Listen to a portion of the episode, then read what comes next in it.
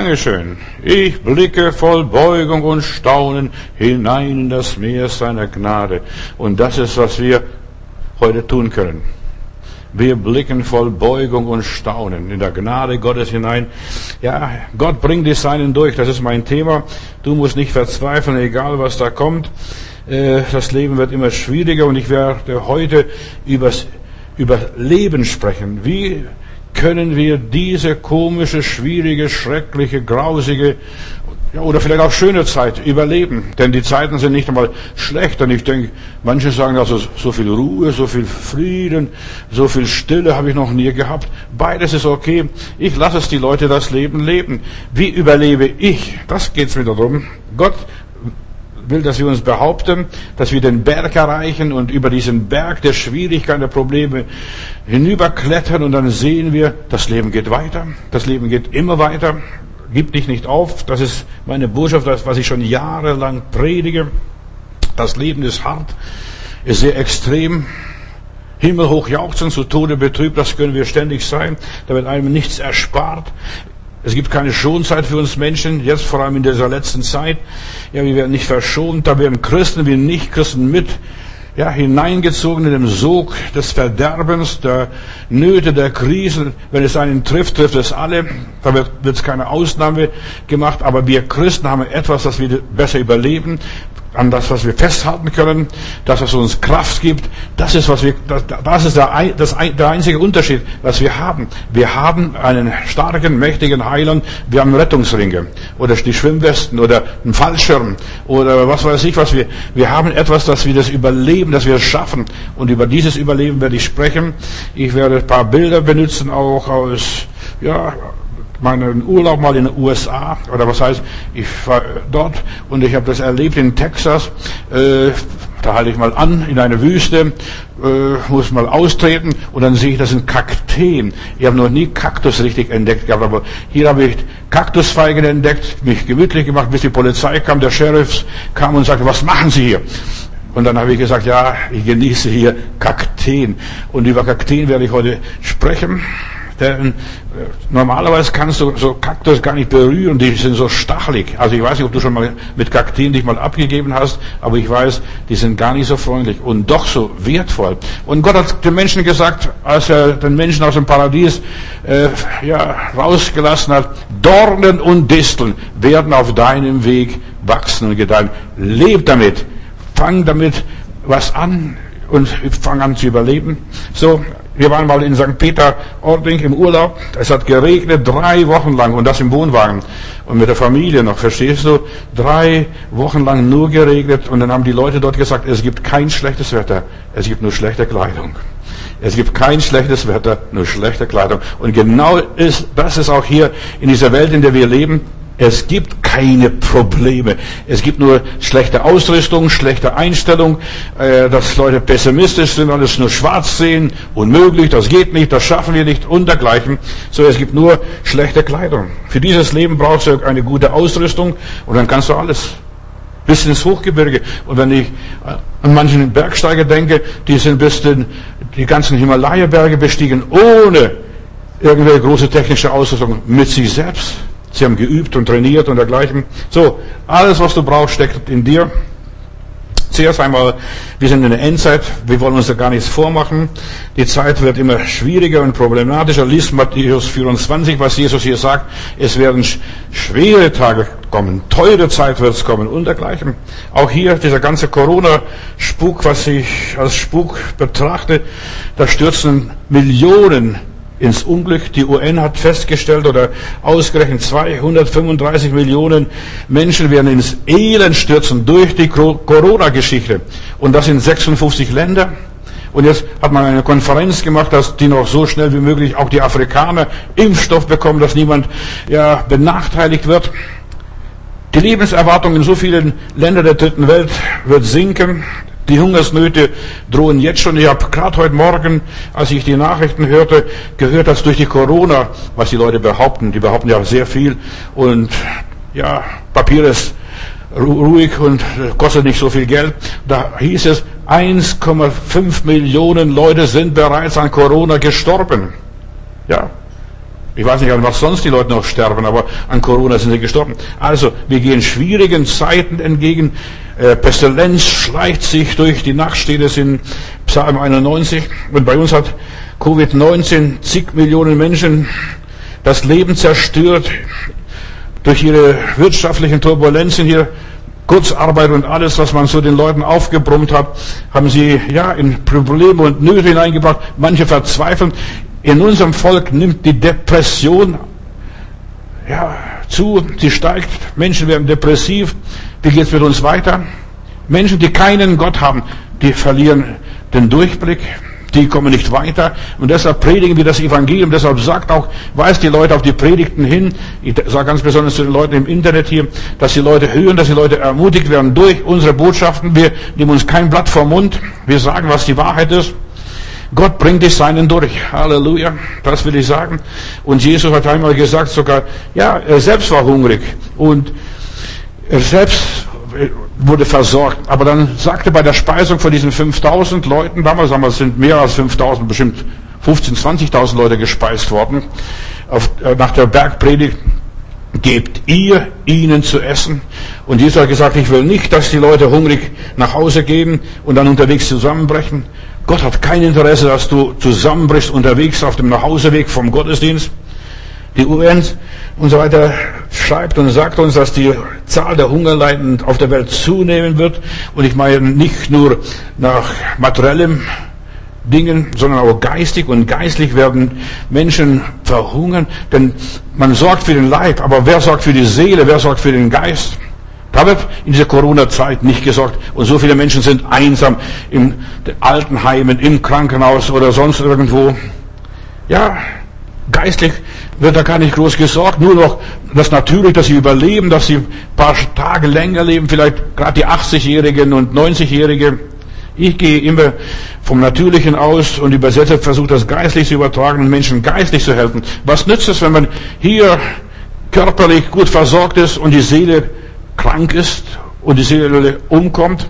Und Jesus sagt, es nützt nichts wenn der Mensch die ganze Welt gewinnt und nimmt Schaden an seine Seele. Der kann zehnmal oder hundertmal geimpft worden sein. Und man muss ja sowieso wahrscheinlich hier, wenn man jetzt, wenn die Impfung kommt, zweimal geimpft werden, wenn es überhaupt funktioniert, nur nebenbei. Ja, Gottes Wille geschieht hier auf Erden, wie im Himmel es geschieht und so weiter. Und das versuche ich, versuche ich zu übersetzen und zu übertragen. Jesus sprach sehr viele in Gleichnissen nach den Informationen der Vereinigten Vereinten Nationen hungern weltweit, hungern weltweit mittlerweile 821 Millionen Menschen. Wir sind satt, wir schmeißen oft Essen weg und, und so weiter, aber weltweit verhungern Menschen. Manche Leute leben auf der Müllhalde. Ich war in Indien in einer Gemeinde, habe ich besucht, die lebten auf der Müllhalde. Zuerst einmal ich war schockiert, denn ich wollte etwas Besonderes erleben. Ich wollte den Armen das Evangelium predigen. Und dann fand ich eine Gemeinde, die, eine pfingstliche Gemeinde, eine größere Gemeinde, in der Müllhalle. Die Leute sammeln Müll, die Kinder sammeln Müll, die leben vom Müll. Und so viele Menschen leben vom Müll. Und und ich habe dort herrliche Stunden, geistliche Stunden erlebt, wo Gott Menschen befreit hat, wo Gott Menschen erlöst hat, wo Gott Menschen fröhlich gemacht hat auf der Müllhalde. Halleluja. Gott kann sich sogar auf der Müllhalde wunderbar offenbaren. 800, über 800 Millionen Menschen hungern. Das ist fast jeder neunte Erdenbewohner. Da Konflikte, Wirtschaftskrisen, Klimaveränderungen und so weiter. Die steigenden Hunger noch dazu und es wird immer teurer und immer komplizierter das Leben auf dieser Welt. Die Welt geht kritischen Zeiten entgegen. Brüder und Schwestern, lassen uns nichts vormachen. Ich will nur ein paar Sachen nennen, bevor ich auf meine Predigt eingehe. Weltweit nimmt die Getreidekrise zu. Es wird immer weniger Getreide produziert durch die ganzen Klimakapriolen, durch die Klimaveränderung und dergleichen. Die Getreidekartelle, die treiben dann nachher diese Getreidepreise in der Höhe. Jetzt, wo jetzt in manchen Ländern wie Pakistan und dergleichen durch den Monsumregen, da wird so viel Reis Ernte vernichtet, nur durch die Katastrophen wird es vernichtet. Nicht nur das durch die schlechte Wirtschaft. Bei uns gab es dann zu wenig Regen und dann die Getreideernte, auch hier bei uns in Brandenburg, ihr Lieben, ist die Getreideernte und der Bauernverband sagte letztes Jahr, die Ernte ist um neun Prozent geringer ausgefallen. neun Prozent. Auch hier bei uns. Wir merken das natürlich nicht, weil unsere Infrastruktur funktioniert und das, unsere Wirtschaft, das wird von woanders eingeführt. Die, den wenigsten ist bekannt, dass Russland mit ihren großen Ackerflächen und so weiter der größte Getreideexportland Europas ist. Aber gerade in Russland entwickelt sich etwas, was schrecklich ist, nicht nur politisch. Da brennen die Wälder, und Russland leidet unter einer, hat letztes Jahr gelitten unter einer großen äh, Temperaturschwankungen bis 40 Grad plus. Ja, da verbrennt alles. Und sagt er sogar in Zentralrussland, dass in vielen Gegenden in Zentralrussland die Getreideernte negativ ausgefallen hat, dass Putin sogar Exportverbot gegeben hat. Weizen darf nicht aus Russland ausgeführt werden. Also du siehst, Krisen entstehen weltweit. Und gut, wir haben ja Kanada noch. Kanada kann uns auch noch liefern. Das, ja, die Not wird groß. Die Getreideernte des Landes, also in der Ukraine, Normalerweise erntet Ukraine 100 Millionen Tonnen Getreide. Dieses, das vergangene Jahr hat es gerade 70 Millionen Tonnen geerntet. Nun, was, und so weiter. Das ist schon was, 70 Millionen, aber da fehlen 30 Millionen äh, Tonnen Getreide fehlen. Etwa 11 bis 15 Prozent äh, der Getreideernte ist rückgängig gegangen. So. Und bei uns und weltweit sind die Getreidepreise gestiegen um circa 300 Prozent. Du wunderst dich natürlich, warum dein Brot etwas teurer ist oder das Mehl teurer ist. Aber die Preise steigen, weil es weniger gibt und es gibt mehr Esser auf dieser Welt. Regierungen haben ihre traditionelle staatliche Langzeitlagerhaltung von Getreide aufgegeben in manchen Ländern. Man kann bis zu sieben Jahre Getreide speichern und das, da greifen diese Speicher schon an, weil ja, das Volk muss ernährt werden. Wir gehen einer Verknappung entgegen. Die Bibel sagt, teure Zeiten. Macht euch be ja, bewusst, zieht euch warm an und lernt vielleicht auch ein bisschen anders zu leben. Auch das möchte ich vielleicht noch nebenbei sagen. Nicht nur äh, üblich zu leben. Hier bei uns im Kaufhof habe ich mal gesehen, da gibt es über 200 verschiedene Brotsorten. Verstehst, manche Leute haben nicht einmal eine einzige Brotsorte und hier über 200 und dann wählerisch sein. Wir müssen lernen, kürzer treten, den Gürtel, Gürtel enger schnallern. Auch hier für uns, nicht nur im Überfluss. Der Überfluss wird aufhören.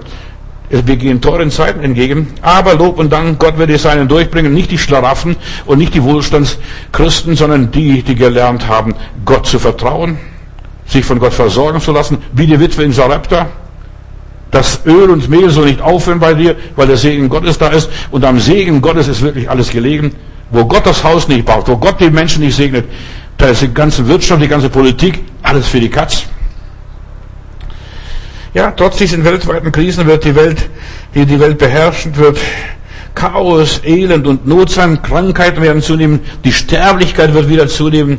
Ja, viel schlimmer, ja, als was wir hier gerade mit dieser Corona-Zeit erleben, da wird diese Lieblosigkeit zunehmen.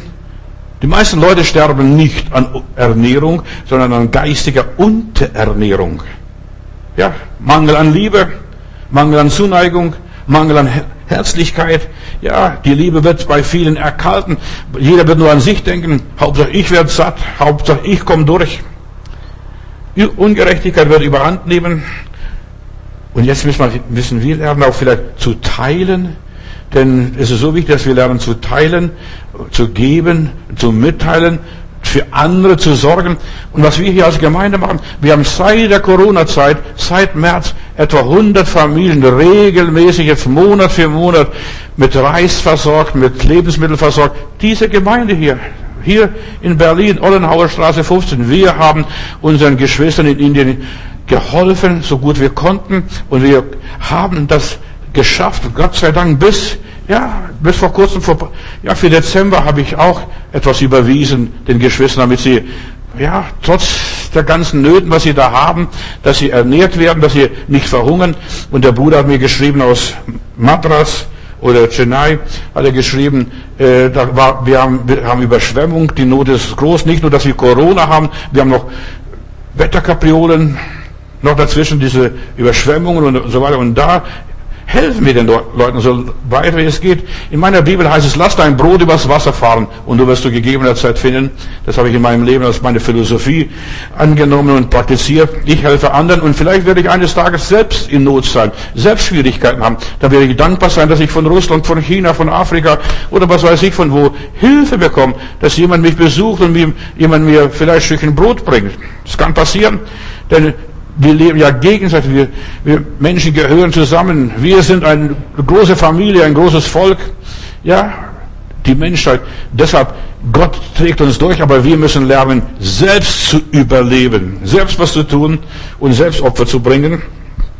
Durch Corona erkaltet die Liebe, aber Gott will diese Liebe in uns erwecken, dass wir schon im Kleinen bei uns anfangen, einander zu dienen, einander mitzuteilen und Gutes zu tun. Paulus schreibt ja immer wieder, da, da, der Korintherbrief oder manche andere Briefe, was Paulus geschrieben hat, sind Battle, Battlebriefe, den Armen in Judäa zu helfen. Da war eine große Not, eine Hungersnot. Ja, man soll als Christ helfen. Du bist satt, hilf anderen. Und du kannst auch hier uns eine Spende geben, damit wir weiterleiten. Denn ich weiß, in Indien werden wir die Geschwister noch weiter mitversorgen müssen. Nicht nur, dass wir uns selbst versorgen, sondern auch die anderen noch mitversorgen. Gott trägt uns durch, aber wie? Er benutzt dich und mich. Er benutzt uns Menschen für andere, dass wir für andere uns einsetzen, dass wir für die anderen was tun. Ja, es wird ein Unterschied sein zwischen dem, der Gott dient und dem, der Gott nicht dient, der nur fromm spielt ja, ich bete für dich. Weißt du, es ist so einfach, wenn sein Bruder Hunger hat und er bittet dich um ein Stück Brot. Ja, ich werde für dich beten. Aber der wird vom Beten nicht satt, Bruder, Schwester. Du musst in deine Tasche greifen, du musst in dein Portemonnaie greifen und du musst dem Menschen helfen. Vom Beten allein werden die Menschen nicht satt. Aber da gibt es so viele Fromme und spielen Religion. Gott dienen ist Jesus nachfolgen. Ich will nicht, dass die Leute hungrig nach Hause gehen. Gebt ihr ihnen zu essen. Und da waren, da gab es niemand, da war keine Bäckerei in der Nähe oder keine Großbäckerei, denn wer kann, könnte dafür 15.000 Leute Brötchen backen? Und da war ein kleiner Junge, der hatte fünf Brote und die zwei Fische. Und dann, ja, dann kommt der, dieser Philippus, Herr, was ist das für so viele? Und vielleicht denkst du auch, mein Gott, das bisschen was, diese 100 Euro oder 10 Euro oder 1 Euro, was ist das für so viele? Ja, und wenn es durch die Hände Jesu geht und gebrochen wird, dann werden Tausende gesättigt und gesegnet, auch wenn es nur ein Euro ist. Gott dienen ist den Willen Gottes zu tun. Ich war hungrig und hat mich nicht gespeist. Ich war durstig und hat mir nicht zu trinken gegeben. Ich war nackt. Lies mal Matthäus 25. Und ihr habt mich nicht bekleidet. Ihr habt mir nicht geholfen. So viele Menschen leben nicht nach den Maßstäben Jesu. Die sind religiös, super fromm. Sie lieben wahrscheinlich Gott über alles in der Welt, aber sie tun nicht das, was Gott sagt. Die, Bibel sagt, sei Täter des Wortes. Versuch mal zu teilen. Hier in Deutschland kannst du auch anfangen, dass du deine leeren Flaschen einer alten Omi gibst, verstehst du, die die Mülleimer hier leert und nach leeren Flaschen sucht. Ich habe festgestellt, da gibt es mittlerweile einige Leute, die lassen vor den Mülleimern leere Flaschen stehen, Plastikflaschen, damit sie armen Leute es mitnehmen können, egal was sie damit machen. Aber sie nehmen mit und sie freuen sich. Sie freuen sich. Wir sollen Gott dienen. Wir sollen demütig sein, wir sollen barmherzig sein, wie dieser barmherzige Samariter. Nicht nur von der Barmherzigkeit sprechen, ja, die müssen barmherzig zu mir sein. Nein, sei barmherzig auch zu den anderen. Und wir sollen nicht nur fromme Bräuche halten und ausführen und Pharisäer sein. Oh, da geht mich da nichts an, dieser, dieser Lump da, der unter die Räuber gefallen ist. Gott dienen reicht nicht aus, nur gut, human zu sein, keinen Fehler zu machen, nichts, nichts Falsches zu machen, nicht zu fluchen, nicht zu sündigen, nicht zu lügen, nicht zu stehlen. Das reicht nicht. Gott dienen. Und ich will ganz kurz noch hier diese Frage beantworten zum Überleben. Du musst zuerst mal von dir aus was tun, damit du überlebst. Damit du den guten Samen ausstreust.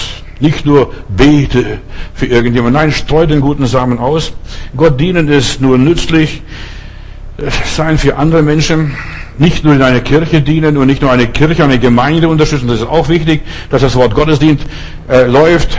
Ich mache ein, eines, ich versuche nicht nur dem Körper zu dienen, ich versuche auch dem Geist und der Seele zu dienen, damit der Mensch ermutigt wird, damit der Mensch nicht versinkt in Traurigkeit. Gott dienen ist nicht, andere zu missionieren.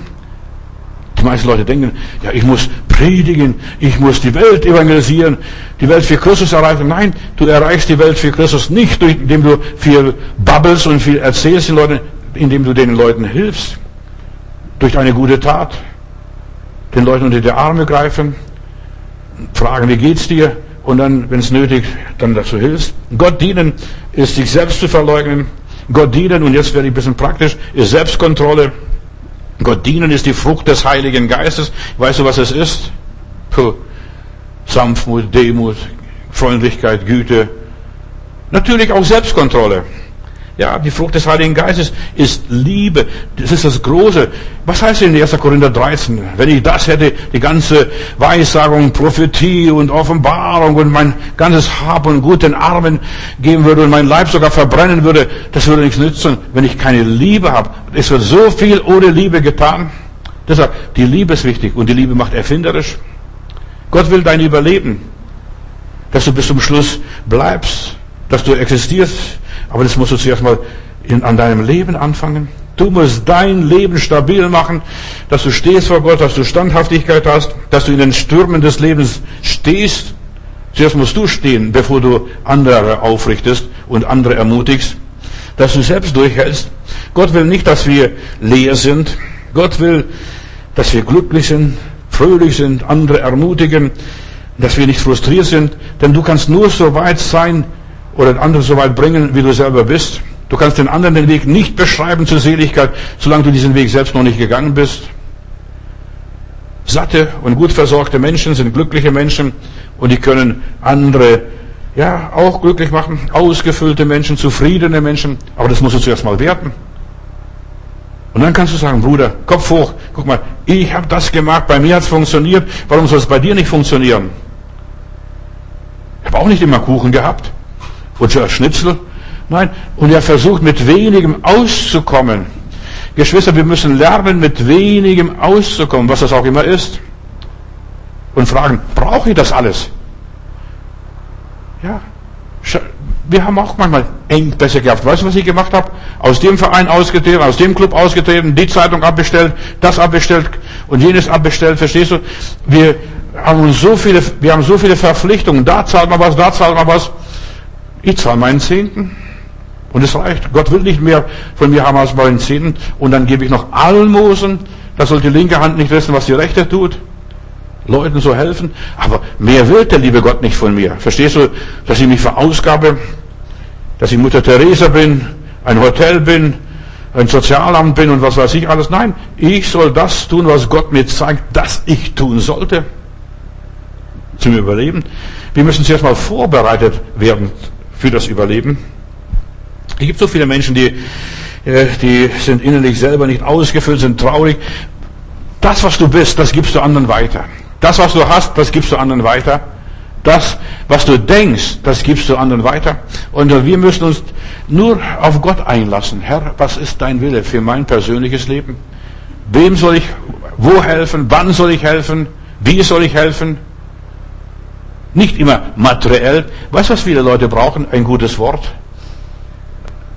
Eine Umarmung. Ein Herzensdruck, dass sie deinen Puls spüren. Ja. Wir müssen uns auf Gott einlassen, mit Gott zusammen kooperieren und mitmachen, am gleichen Strang ziehen. Vater, dein Wille geschehe. Was soll ich in diesem Fall machen? Denk doch mal in eine Situation, du, morgen könntest du in dieser Situation sein, wie dieser eine jetzt heute ist. Und deshalb hat der barmherzige Samariter dem Mann geholfen, denn der hatte die Erfahrung, vielleicht war er mal vor Jahren überfallen worden und er sagte, wusste ganz genau, wie schmerzlich das ist. Alle gehen an mir vorbei, die wollen beten, die gehen alle in die Kirche und so weiter und keiner denkt an mich. Die beten für mich vielleicht. Die sprechen da ein Ave Maria irgendwo in der Kirche und den Vater Unser, aber das bringt nichts. Du musst am gleichen Strang ziehen mit Gott mit ihm einverstanden sein, einer Meinung sein. Und du solltest Menschen als Menschen sehen. Nicht Menschen als den letzten Dreck, die Armen, die so aus der Müllhalde leben. Das sind Menschen mit einer unsterblichen Seele. Verstehst du, diese Menschen, ich, da wurde mein Denken verändert, als ich diesen Menschen auf der Müllhalde oder in der Müllhalde-Gegend gepredigt habe. Zuerst einmal habe ich gesagt, wie kann man hier leben? Das stinkt. Katastrophal. Aber dann am Schluss habe ich gar nicht gemerkt, dass es stinkt. Weißt du, wenn du dich abgibst, wenn du mit den Leuten zusammenarbeitest, zusammenlebst, wenn du einer von ihnen bist, dann macht es dir gar nicht mehr aus. Aber wir sind so auf Distanz, verstehst du, alles so sakrotan, saubere Welt. Gott schuf keine Lehre. Ja, die Lehre entstand durch den Sündenfall. Satan ist ein Räuber und er bestiehlt die Menschen, klaut uns den Inhalt, lässt uns leer zurück. Deshalb wir sollen zuerst mal, bevor wir überhaupt etwas machen, zuerst mal die Herzen füllen, unser Herz füllen. Mein Herz ist klein und ich bin klein und so weiter und soll niemand drin wohnen als Jesus allein. Das muss zuerst mal bei mir sein und dann kann ich Jesus einem anderen weitergeben. Nur dann stecke ich jemand an. Vorher funktioniert das nicht. Gott will auch nicht die geistliche Lehre in unserem Leben. Zuerst muss ich ausgefüllt sein. Nur ein ermutigter Mensch kann andere ermutigen. Nur einer, der selbst mal gekämpft hat, der kann andere lehren, wie man kämpft. Ein leerer Geist gerät in Bedrückung. In der Bibel heißt es, wo es keine Vision gibt, da wird der Mensch wild, das Volk wird wild, die werden zu Chaoten. Wo es keine Vision gibt, keine Offenbarung, keine Motivation, da kannst du die anderen auch nicht motivieren, selbst wenn du zehnmal es möchtest. Wenn du selbst keine Vision hast, du wirst andere nicht inspirieren. Deshalb, ich fange bei mir an und jeder muss bei sich selbst anfangen, wo er ist. Wenn du keine Hoffnung hast, kannst du nicht anderen Hoffnung machen. Ich weiß, dass mein Erlöser lebt, aber weiß der das?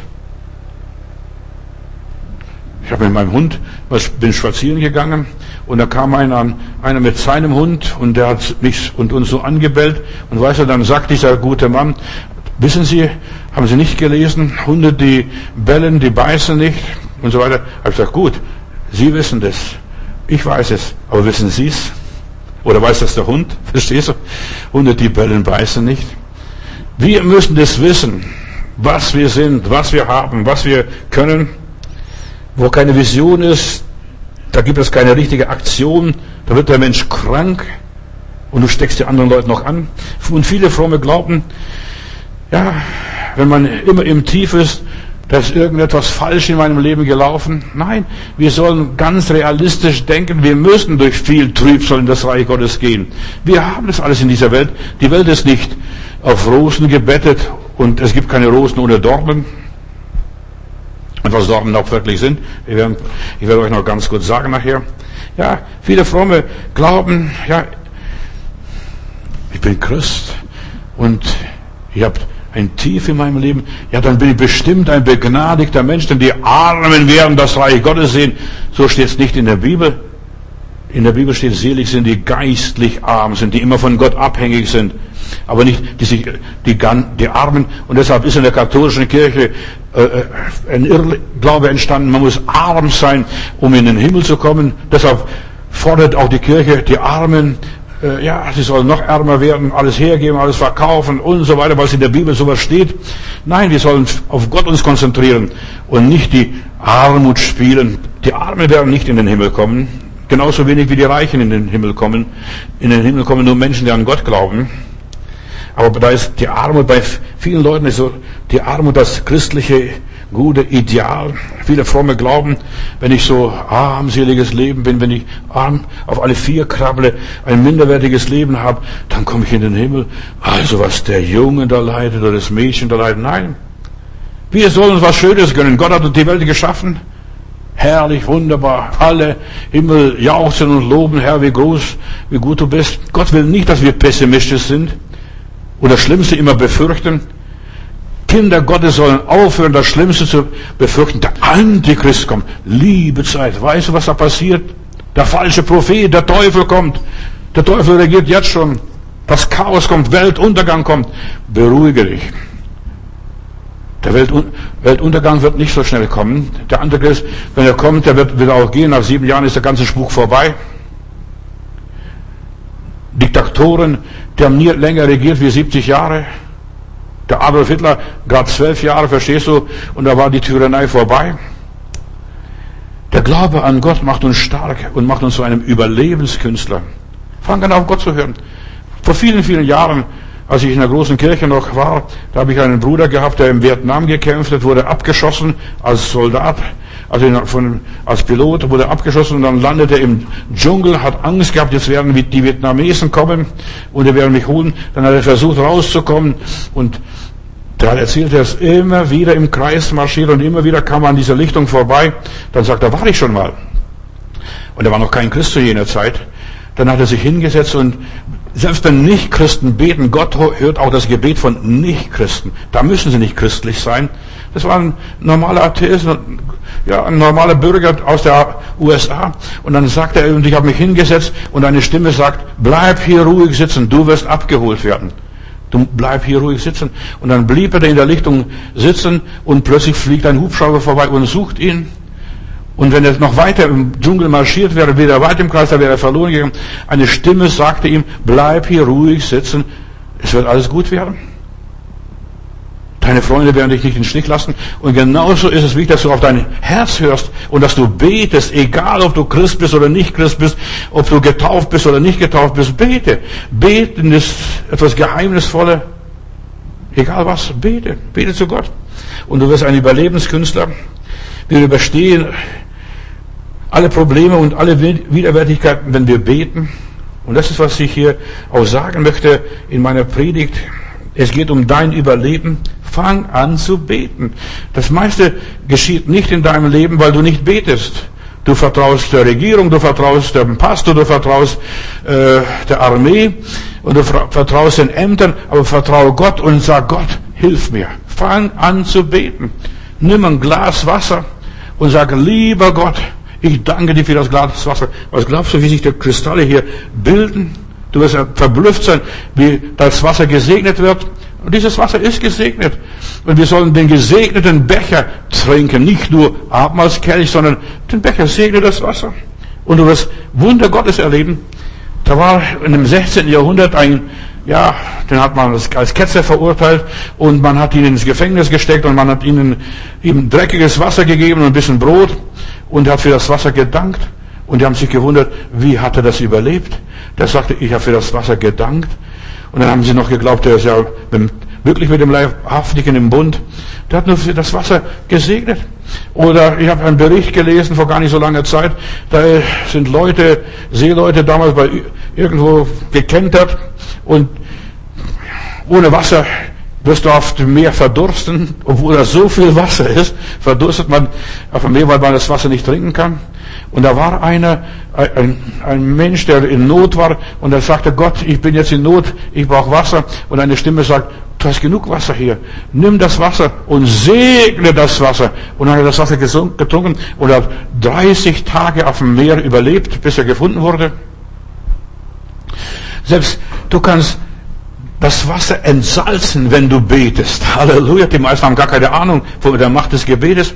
Wenn der Herr Jesus Wasser in Wein verwandeln konnte, das für die Fußwaschung benutzt wurde, verstehst, und zu Wein gemacht hat, dann kannst du das Wasser entsalzen, wenn du in Not irgendwo auf dem Schiff kenterst. Aber so viele Leute geben sich auf, weil sie nicht beten. In der Bibel heißt, rufe den Herrn an in deiner Not und er wird dich erretten. Mir geht es ums Überleben hier. Es geht um unser Überleben. Und das musst du selber machen. Das kann der liebe Gott nicht für dich machen. Du musst dein Wasser ins, dein, deine Hand ins Wasser recken und sagen, danke Jesus für dieses Wasser. Und dann trinkst du in salztes, salzenes Wasser. Das sind Geschichten, die, die sind nachlesen, kannst nachlesen in der Literatur. Es sind so viele Geschichten, die du in der Literatur nachlesen kannst. Einfach, diese Dinge sind da. Gönn dir was. Sei nicht so pessimistisch. Befürchte nicht das Schlimmste. Geschwister, es ist so wichtig, dass wir Christen aufhören, Schwarzseher zu sein.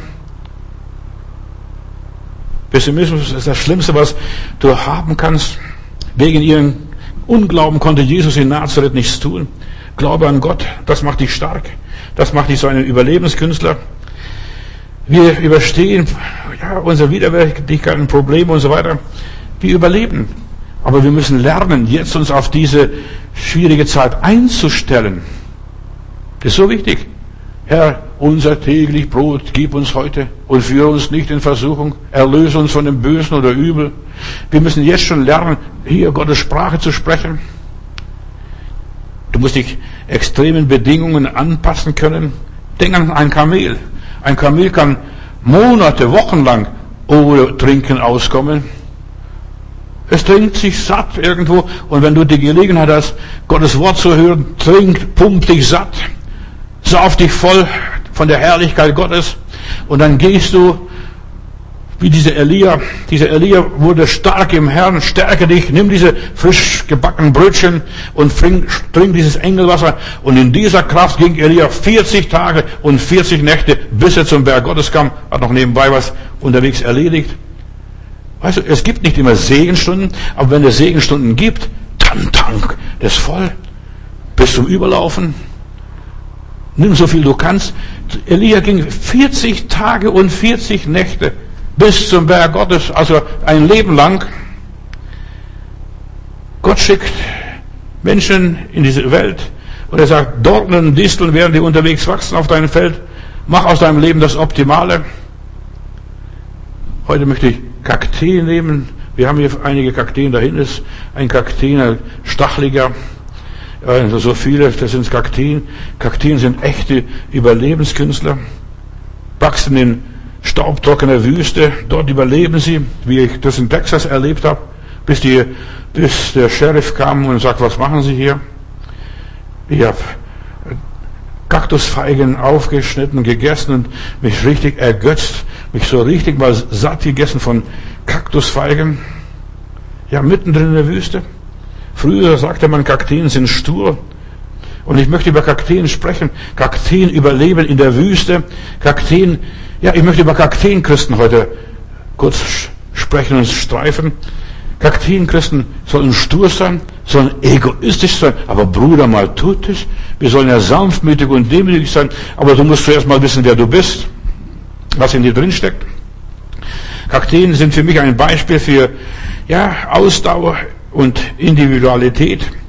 Die Dornen stehen da und ich möchte die Dornen beschreiben. Ich habe mir Gedanken gemacht. Dort, als ich nach Hause fuhr, habe ich gedacht, ich muss eine unbedingt mal eine Kaktuspredigt halten. Und ich versuche aus allem Möglichen eine Predigt zu machen, was ich sehe, was ich erlebe, was, ja, was mir begegnet. Und da habe ich vieles gelernt. Kakteen, warum haben sie Stacheln? Sie versuchen die ganzen Fresser fernzuhalten. Und du solltest auch dafür sorgen, dass du Stacheln hast, dass du die ganzen unnötigen Fresser von deinem Leib fernhältst. Wie auch immer, ich werde nachher ein paar Gedanken sagen. Kakteen sind für mich faszinierende Pflanzen. Und ich möchte das Christsein mit einem Kaktus vergleichen. Kakteen sind pflegeleicht eigentlich. Christen sollen auch pflegeleicht sein.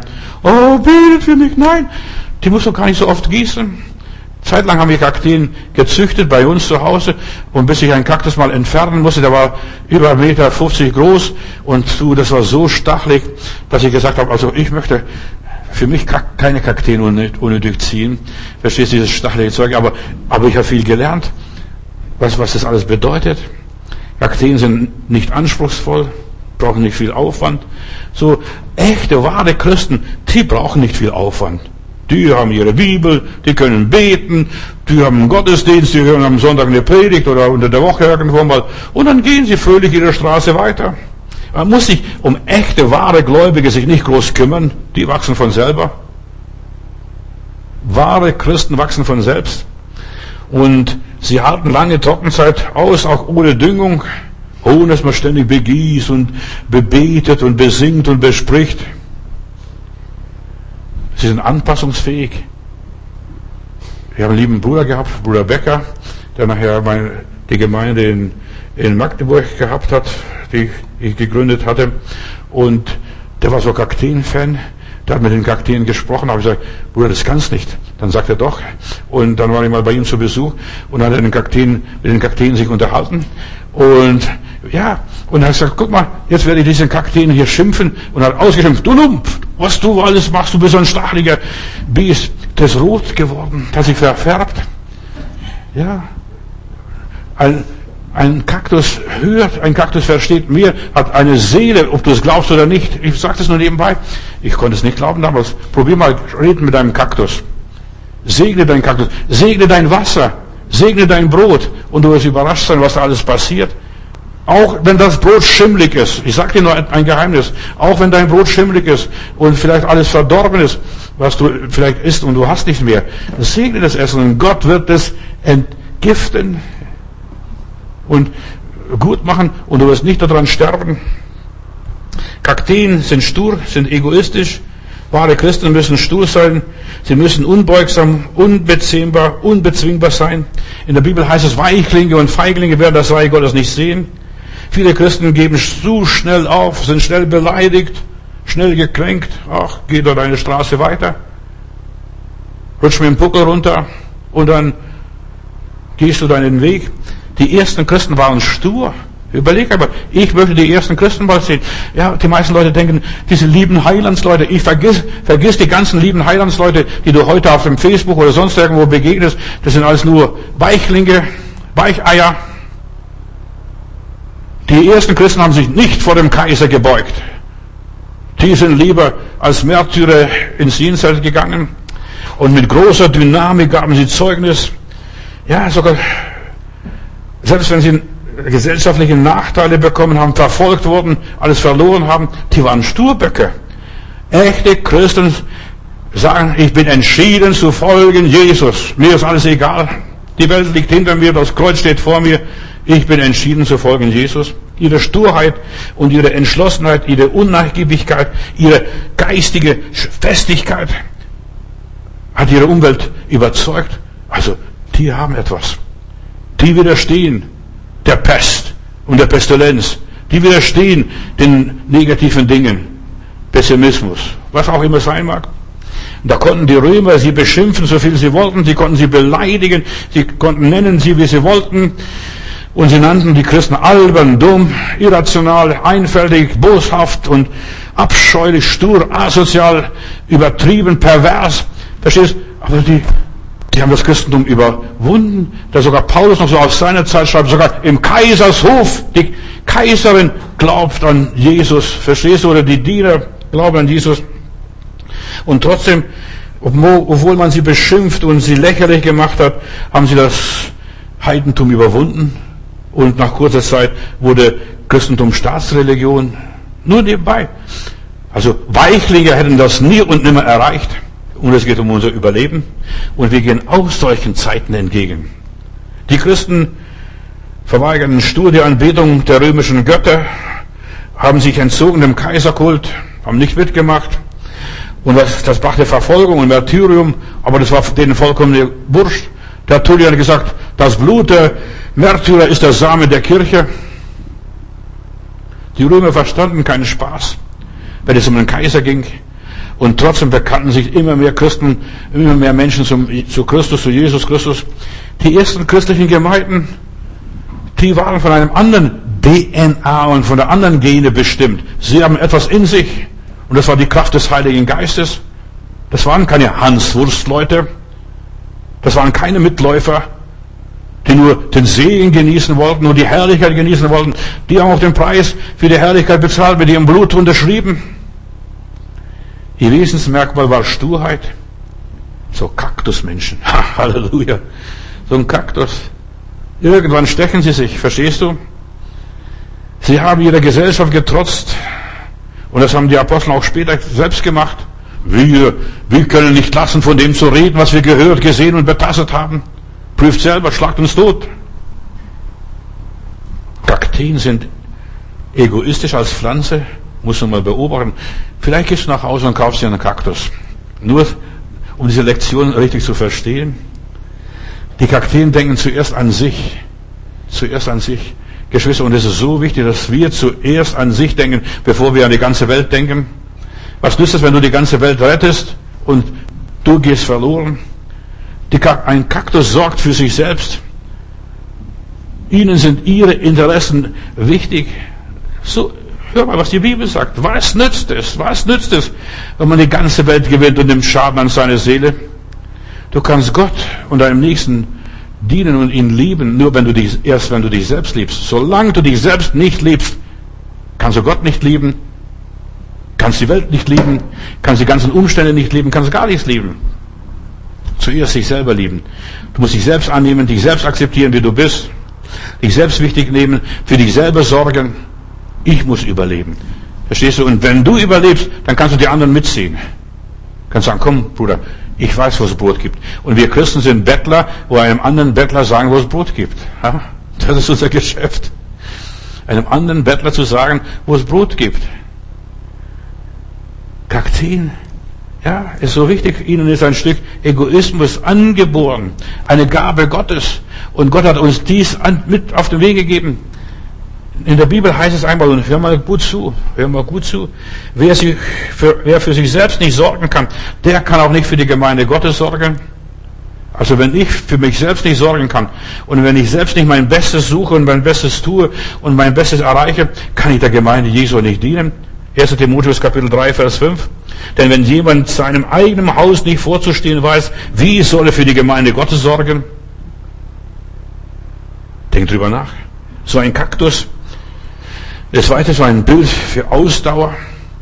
Ich war den ganzen Vormittag dort in dieser Plantage. Das war keine Plantage, das waren wilde, wilde, ja, wilde Kakteenfelder in, in Texas. Und da habe ich nur drüber nachgedacht. So ein Kaktus, der steht da, der wächst ganz hoch. Zwei Meter hoch waren diese Kakteen zum Teil. Jakobus Kapitel 1, Vers 12 gibt uns ein Beispiel für Ausdauer. Selig ist, gesegnet ist der Mensch, für Anfechtung erduldet, denn nachdem er bewährt ist, wird er die Krone des Lebens empfangen und die Gott verheißen hat, all denen, die ihn lieb haben. Ausdauer. Ein Kaktus hat Ausdauer, in der Trockenheit, in der Wüste zu leben. Da passiert nichts, verläuft nichts, da ist nichts los. Aber das musst du gerade lernen. Auch wenn du in einer Gemeinde bist, in einem Kreis bist, ja, da ist nichts los. Da kommen immer die alten Umis, da sind ein paar junge Leute da. Verstehst du? Aber was ist das? Weißt du, musst lernen. Ich bin als junger Christ, ich war in einer Gemeinde in Passau, also in Niederbayern. Ich war der einzige Jugendliche. Dann waren ein paar alte Herren da und ein paar, paar Umis da und als einziger Jugendliche. Aber ich bin froh, dass ich da durchgehalten habe. Ich habe von diesen alten Herren unheimlich viel gelernt. Die haben einfach gesagt, es steht in der Bibel, das ist das Wort Gottes, Himmel und Erde werden vergehen, aber seine Worte werden nicht vergehen. So waren die Christen damals, denen ich begegnet bin, und das habe ich gelernt, einfach halte am, dich ans Wort Gottes und bleibe fest und unerschütterlich. Natürlich, ich bin später auch anderen Gemeinden begegnet, bin nach, nach München gezogen, habe dort andere Christen gelernt und andere Gemeinden kennengelernt, aber zuerst einmal, ich war in einer Gemeinde, wo nur ältere Leute da waren. Und manche Leute, manche junge Leute denken, ja, das sind alte Leute, aber diese alten Leute haben Erfahrung. Und Erfahrung ist wichtiger wie Studium und das ganze Wissen aus dem Buch. So ein Kaktuschrist ist ein Beispiel für Ausdauer. Wir sind im Kampf des Lebens und es geht um unser Überleben, nicht um das Überleben anderer Leute. Ich muss überleben. Und ich brauche zuerst mal Väter und Mütter in Christus. Was nützt es, wenn ich lauter Teenager habe, lauter Zuchtmeister, die mich da erziehen, mich korrigieren? Ich bin dankbar für diese Väter gewesen und Mütter im Glauben, die mich da unter die Flügel genommen haben.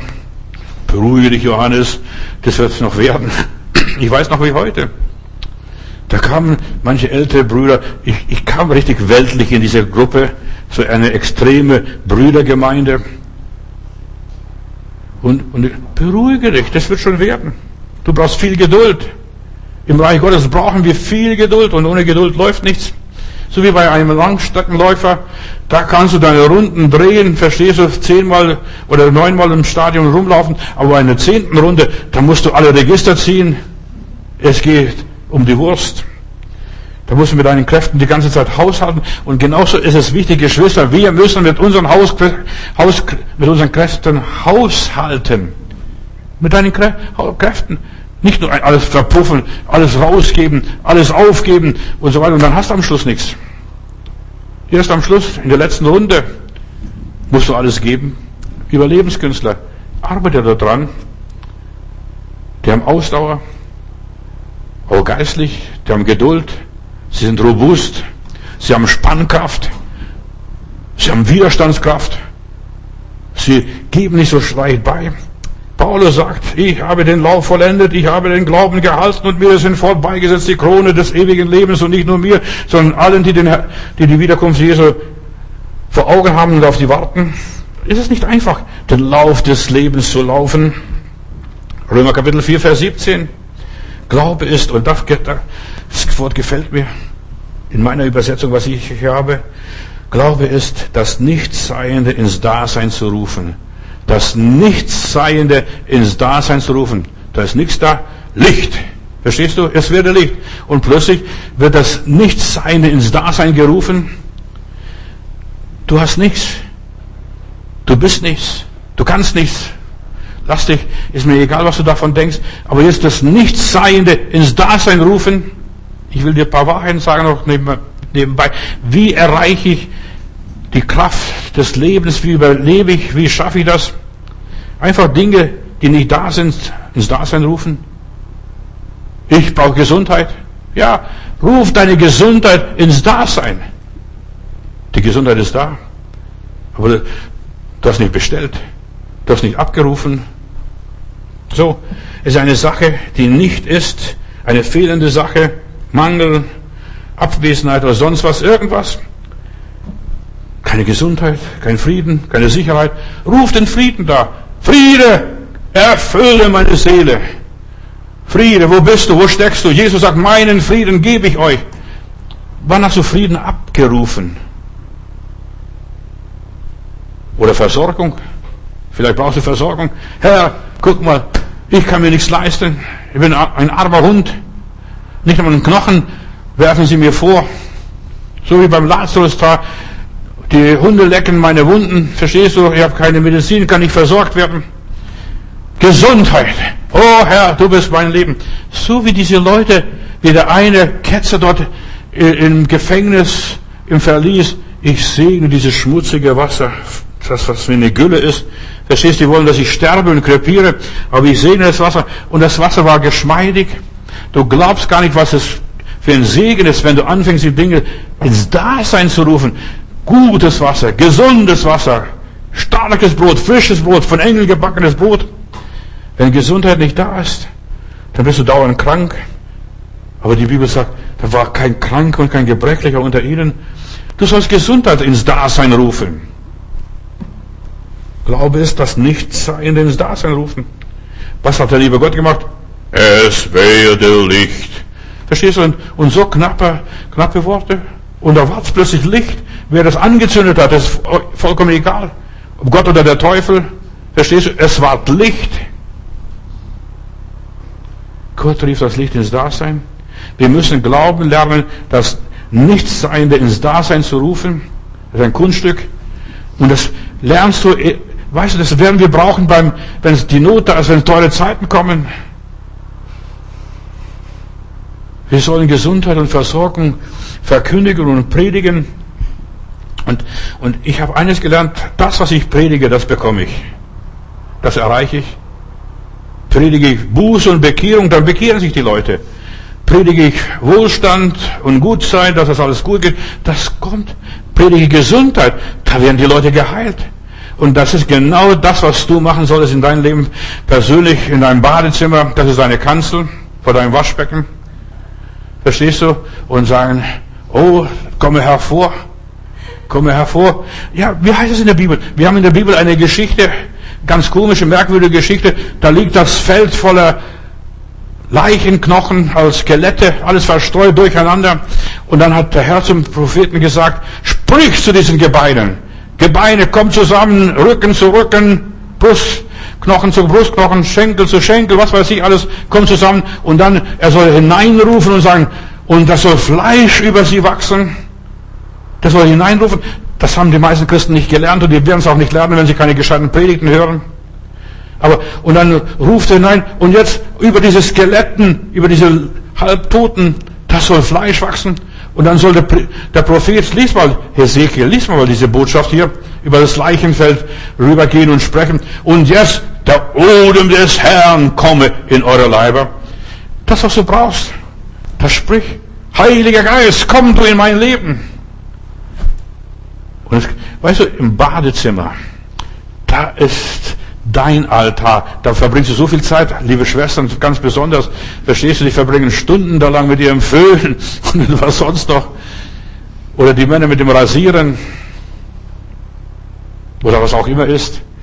Ja, rede, predige Gesundheit und du wirst Gesundheit erlangen. Sprech so, als wenn sie da wären. Und die sind da. In der unsichtbaren Welt sind diese Dinge da. Du musst es nur her herabrufen.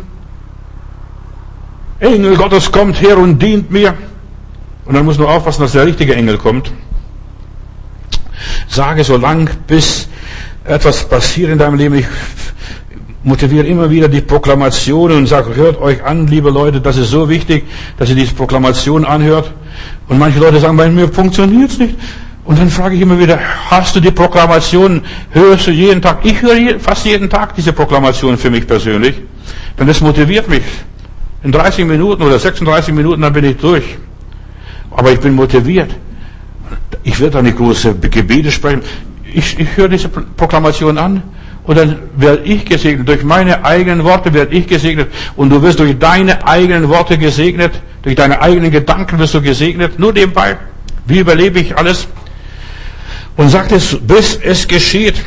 Gott will, dass du gut lebst, dass dir gut geht. Der Teufel ist kein Schöpfer, der Teufel kann gar nichts. Da musst du Jesus kommen. Sprich du zu den Steinen, dass sie Brot werden. Der Teufel glaubt mehr an Gott als die meisten Christen. Der Teufel glaubt sogar, wenn Jesus zu den Steinen sprechen würde, würden sie Brot werden. Es geht um unser Überleben. Sprich zu deinen Problemen und löse deine Probleme. Manche wird sich gefragt haben, warum Kakteen Stacheln haben. Gut, dass du fragst. Was andere Pflanzen Blätter haben, haben sie als Stacheln entwickelt. Und die Stacheln sind da, um Wasser aufzufangen, zur Wassergewinnung. Du sagst, ja, so ein Stachel, überleg einmal, die sollen Wasser, der soll Wasser auffangen. Doch. Ich bin in der Negefüste, äh, bei den, ein, da ist ein Professor, der hier von Berlin ausgezogen ist, den habe ich unterwegs getroffen äh, und der hat in der Wüste Sinai, der hat einen Garten aufgebaut, da wächst und blüht alles wie eine Oase und da ist kein Bach, kein Brunnen, keine Quelle da. Er macht es aus den Steinen, er legt die Steine so, dass Kondenswasser entsteht, erzeugt Kondenswasser und damit bewässert er seinen Garten und sieht Pflanzen mittendrin in der Wüste und genau das machen die Kakteen. Die Kakteen sind so angelegt mit ihren Stacheln, dass sie Wasser gewinnen. Ja, sie sind der Wasserknappheit angepasst. Sie haben zuerst mal außenrum eine dicke Haut, dass sie bewahrt werden von den Fressern. Und du brauchst eine dicke Haut. Du brauchst eine dicke Haut, Bruder, Schwester. Ganz klar. Du musst ein Kakteenchrist werden. Kakteen überleben in der Wüste, indem wir sie Abstand warten, wahren. Also nur so viel. Bitte nicht gucken, was ich koche. Das geht niemand was an, was ich koche, was ich esse, was mir schmeckt. Du solltest deine Eigenständigkeit bewahren, Nummer eins. Und die Blätter, die Dornen und so weiter, die zu Blätter, zu Dornen, die Blätter, die zu Dornen geworden sind, die sollen der Pflanze helfen, Wasser aufzusaugen.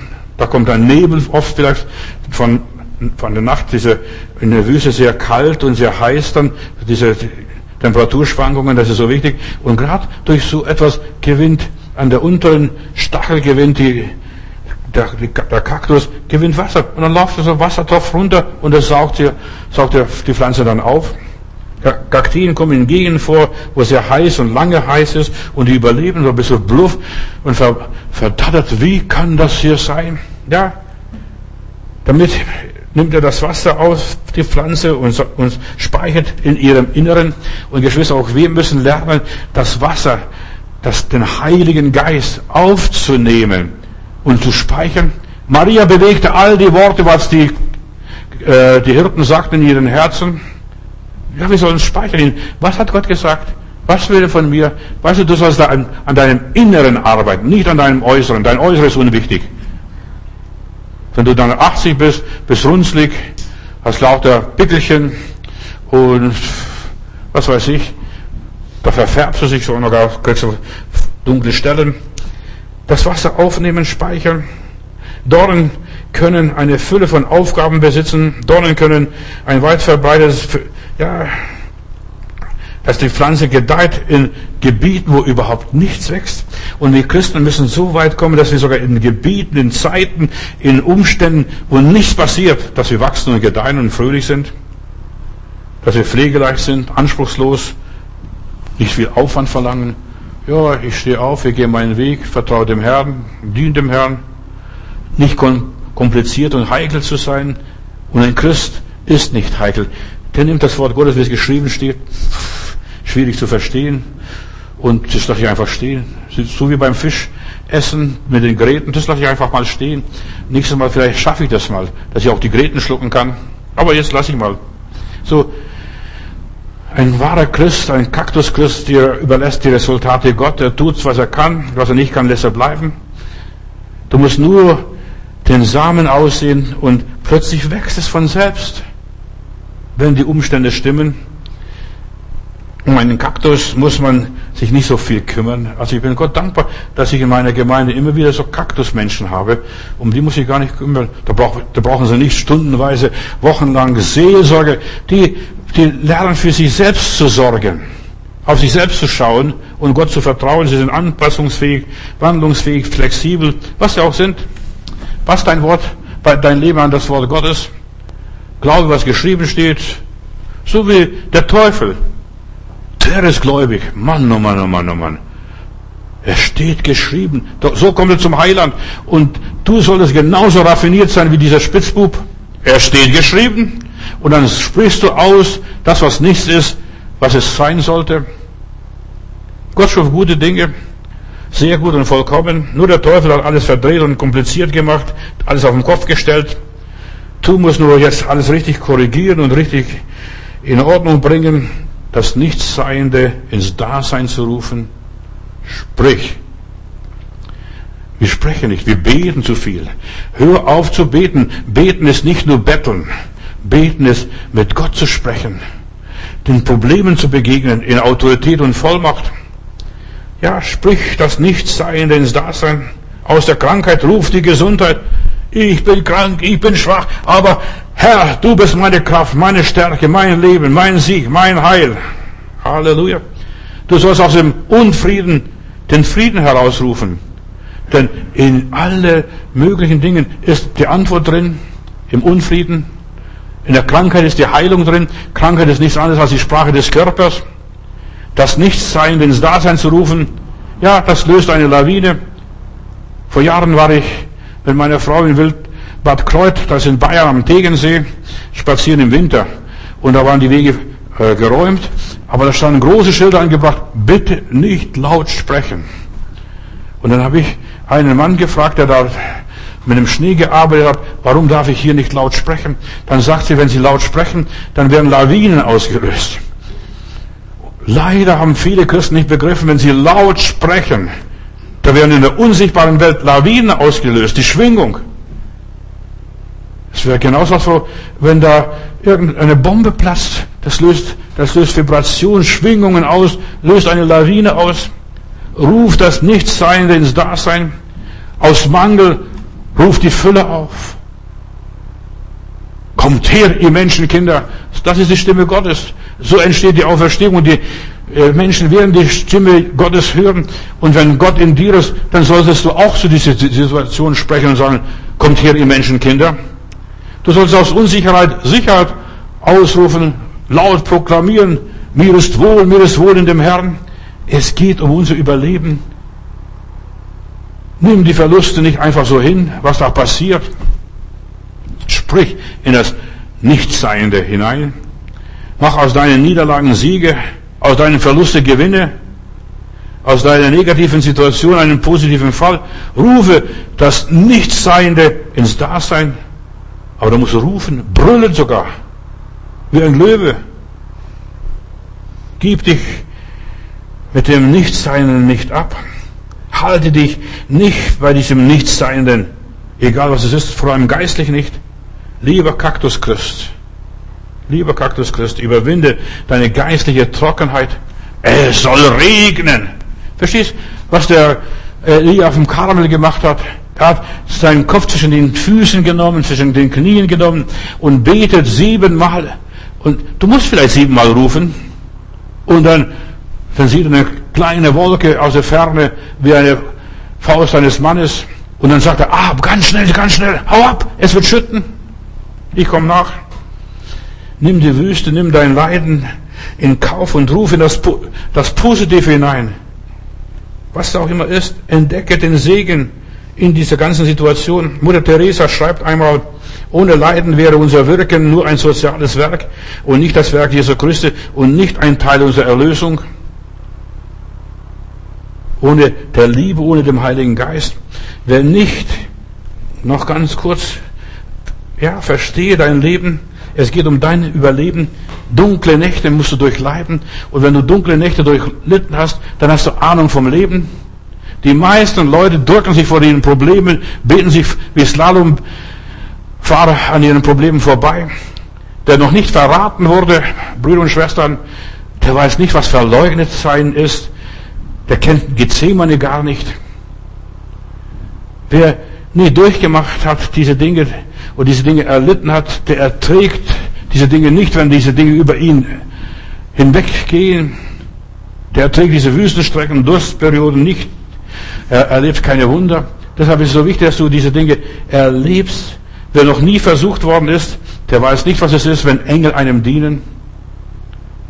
Und bevor uns die Engel dienen können, ihr Lieben, muss der Teufel uns mächtig versucht haben. Und wir sollten dann wissen, was für Engel welcher ist. Der Teufel verstellt sich gerne als Engel des Lichts. Und es gibt Verwechslungen bei vielen Christen.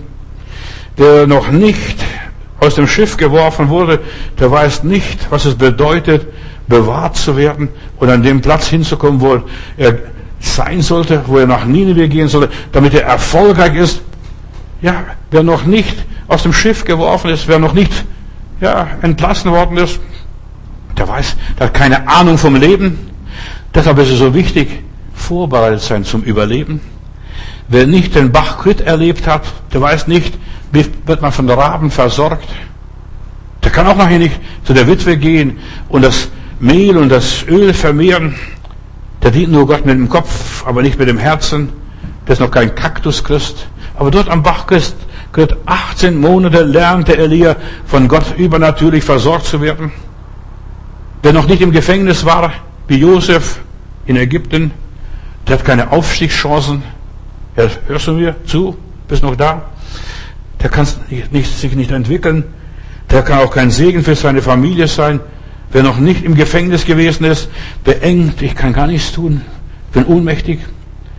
Wer noch nicht Schmerzen, mit Schmerzen Kinder geboren hat, der kann gar nicht selig werden. Das gilt für Frauen, aber es gilt auch für Menschen, Männer, ja, wer nicht mit Schmerzen Kinder geboren hat, der kann nicht selig werden. Und das ist das Einzige, was Gott der Frau sagt. Die Frau muss sich nicht bekehren, die Frau braucht nicht dies und jedes Mal. Die muss nur mit Schmerzen Kinder gebären. Das ist so schwierig, neun Monate das zu ertragen und dann nachher ein, ein ganzes Leben lang auf dem Herzen zu tragen. Der versteht die Tiefen der Gottheit nicht. Wer noch nicht an Jesus gezweifelt hat, der weiß nicht, was Glaube ist. Denk an Johannes den Täufer oder die Apostel. Ja, die haben gezweifelt. Glaube entsteht durch Zweifel. Oft habe ich, wenn die Christen zu mir kamen und was machen wollten oder was tun wollten, habe ich oft gefragt, hast du schon gezweifelt an Gott? Bei Eheleuten, bevor ich sie getraut habe, habe ich gefragt, habt ihr euch schon mal gezankt? Und solange ihr euch noch nicht gezankt habt, werde ich euch nicht trauen. Denn du merkst erst, was der Mensch ist, wenn man sich gezankt hat, gestritten hat.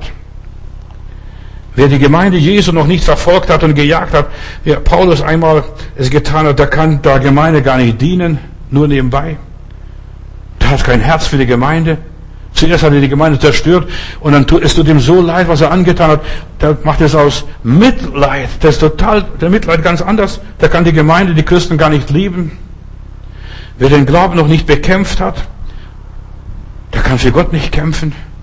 Weißt du, wir müssen von einem Extrem ins andere stark gemacht werden. Und deshalb ist, da, ist hier dieses, diese Vorbereitung fürs Überleben sehr wichtig. Gott will die Starken zum Raube haben, keine Schwächlinge und Feiglinge und Weichlinge. Wer noch nicht in Sünde gefallen ist, der weiß nicht, was ein Sünder ist. William Booth, der Begründer der Heilsarmee, da wurde mal gefragt, Herr William, was ist die beste Bibelschule für deine Heilsarmee-Soldaten?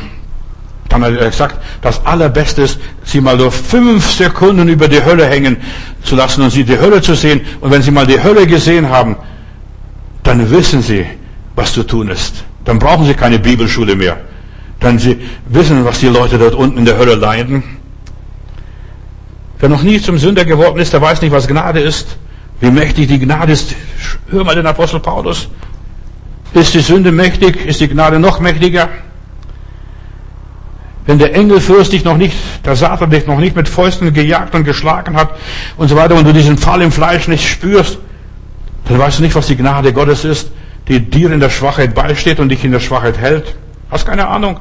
Da redest du ja, steht in der Bibel, Gottes Wort. Ja, ist es wahr. Aber hast keine Ahnung, was Wirklichkeit ist. Du kommst mit einer Schwachheit nicht zurecht. Wir müssten die Hölle durchleben, um den Himmel zu verstehen. Hart, aber wahr. Wer die Trockenheit kennt, der ist für den Regen dankbar. Halleluja. Wer einmal gehungert hat, der wird das Essen nicht mehr wegwerfen. Wer einmal Durst erlebt hat, der weiß, was das Wasser ist. Gutes, gesundes Wasser bedeutet. Wer noch nie arm war, der weiß nicht, was Reichtum ist. Wer ja noch nie gehasst worden ist, der weiß nicht, was Liebe ist, was angenommen sein bedeutet, was bedeutet verstanden zu werden. Wer noch nie abgelehnt worden ist, nie verachtet wurde, der weiß nicht, was Achtung ist und dass man einen Menschen schätzt. Wer noch nie ein Außenseiter geworden ist, der weiß nicht, was ein Insider ist. Kannst ihm viel erzählen. Er kann ganz auf so viele Management-Seminare schicken. Aber wenn der mal Außenseiter war, der weiß, was es bedeutet, ein Insider zu sein. Wer noch nie ungeliebt war, der weiß nicht, was wahre Liebe ist. Wer noch nie in der Dunkelheit war, der weiß nicht, was Licht ist. In der Dunkelheit, da schreit man, mehr Licht, mehr Licht, mehr Licht. Wer nie belastet war, der weiß nicht, was Befreiung und Entlastung ist. Wer nie besetzt war und er belastet war, der weiß nicht, was Befreiung ist. Wer nie als Sklave war oder abhängig war, der weiß nicht, was Freiheit bedeutet. Wer noch nie getrennt war, der weiß nicht, was Verbundenheit bedeutet. Ich habe mehrere Jahre, als wir im Bayerischen Wald lebten und eigenes Haus hatten und sehr viel Platz, habe ich Brieftauben mitgezüchtet und Brieftauben mal verschickt, auch sogar bis nach Holland. Und meine Taube kam rechtzeitig an. Aber ich habe dort etwas gelernt. Ich musste ein Täubchen behalten und das andere, die andere Brieftaube wegschicken. Und das ist ein Geheimnis. Da schickst du die andere Brieftaube weg und diese Brieftaube kreist einen Kreis und dann haust sie so schnell wie möglich zu meinem Liebling nach Hause. Das ist das Geheimnis bei Brieftaubenfliegen. Und das gibt Garantie, dass man so schnell wie möglich nach Hause kommt. Der andere Teil ist da. Wer noch nie getrennt war, der weiß nicht, was Trennung ist. Wer nie Angst kennengelernt hat, wird nie wissen, was Angst wirklich bedeutet. Wer nie traurig war, weiß nicht, wie man Trost erlebt, wie man andere Menschen tröstet. Wer nie allein war, der weiß nicht, was Beistand bedeutet. Wer nie Tote gesehen hat, der weiß nicht, was Sterben ist. Also für mich war es, als ich im Leichenhaus mal einstieg als Bub und meine Nachbarn sehe, aufgebahrt dort, das hat mir so viel Schrecken bereitet, dass ich Angst gehabt habe, was ist mit mir, wenn ich eines Tages dort unten liege? Wer keine Toten zu beklagen hatte, der ja noch nie was aufgegeben hat, keine Verluste hatte, der weiß gar nicht, was das Leben wirklich ist. Wenn ich durch, die, durch das eine etwas Bessere gewinne, dann weißt du, das ist, ruft her, das Nichtseiende ins Dasein. So arbeitet man und man strebt nach dem besseren Teil. Ein, und das ist ein Teil der Erlösung. Ja, ich verliere etwas und in der Ewigkeit oder wo auch immer etwas zu gewinnen. Ich gebe hier das Irdische auf und bekomme das Himmlische auf in der göttlichen Dimension. Ich gebe hier das Negative auf. Das ist nur Tara, die Verpackung. Und dann kriege ich das Netto. Halleluja. Den Inhalt. Wir geben hier uns auf und wir bekommen uns selbst bei Gott wieder. Halleluja. Das ist Überleben. Die materielle Armut ist eine Bereicherung für die Seele. Ein Materialist wird mich nicht verstehen, was ich heute Abend gepredigt habe. Wer nie Krisen gehabt hat oder erlebt hat, der weiß nicht, was Erlösung ist. Der wird nicht stark und nicht stabil im inneren Leben. Wer nie Stürme gehabt hat, der wird nie in die Tiefe gehen. Ein Baum, der Stürme durchmacht, geht in die Tiefe, lässt Wurzeln in die Tiefe. Wer nie geprüft wurde, hat nie gelernt und nichts gelernt. Denn wir werden geprüft. Hast du was gelernt? Was steckt in dir drin? Kennst du dich selbst? Prüfungen führen zu mir selbst. Ich habe keine Angst vor Prüfungen. Prüfungen sind nötig für meine Identität. Wer keine Prüfungen bestanden hat, der kann es nicht ausweisen und zeigen, was er ist oder sich identifizieren. Bleibt ein Doofer, Entschuldigung, ein Dummkopf. Wer keine Prüfungen hatte, der versteht sich selbst nicht. Aber wenn du geprüft worden bist, hast du Stresstests bestanden und bist stark. Bist brauchbar fürs Leben. Und deshalb ist es, wie werde ich ein Überwinder? Hab keine Angst vor Stress. Wenn du Prüfungen hast, ist ein Geheimnis. Ich weiß nicht, wie es bei dir war, aber bei uns in der Schule war, da war dann alles still und der Lehrer hat sie genau beobachtet. Ob sie voneinander abschreiben, meistens saßen wir ein Stück weit auseinander. Prüfungen fördern die menschliche Reife. Geschwister, ist so wichtig. Ohne Prüfungen wären wir nicht in der Lage, im Leben durchzustehen. Deshalb hab keine Angst. Und wenn du schlimme Sachen durchstehst, sei Gott dankbar, denn du wirst gefestigt im Glauben. Die Erschütterungen bringen dich nicht um. Du hast ein seelisches Gleichgewicht. Prüfungen halten uns fest an Gott, an die Gegenwart Gottes. Dann flüchten wir an das Herz unseres Vaters im Himmel. Während der Prüfungen bleiben wir immer in der Sichtweite Gottes. Der Lehrer guckt immer zu, ob du was abschreibst. Ja, in der Sichtweite Gottes. Während der Prüfungen brauchst du keine Angst haben. Gott sieht mich nicht, Gott kennt mich nicht, Gott versteht mich nicht, Gott hört mir nicht zu. Wer in Prüfungen lebt, der wandelt vor dem Angesicht Gottes. Der Lehrer geht immer vorbei und guckt, wie weit du bist.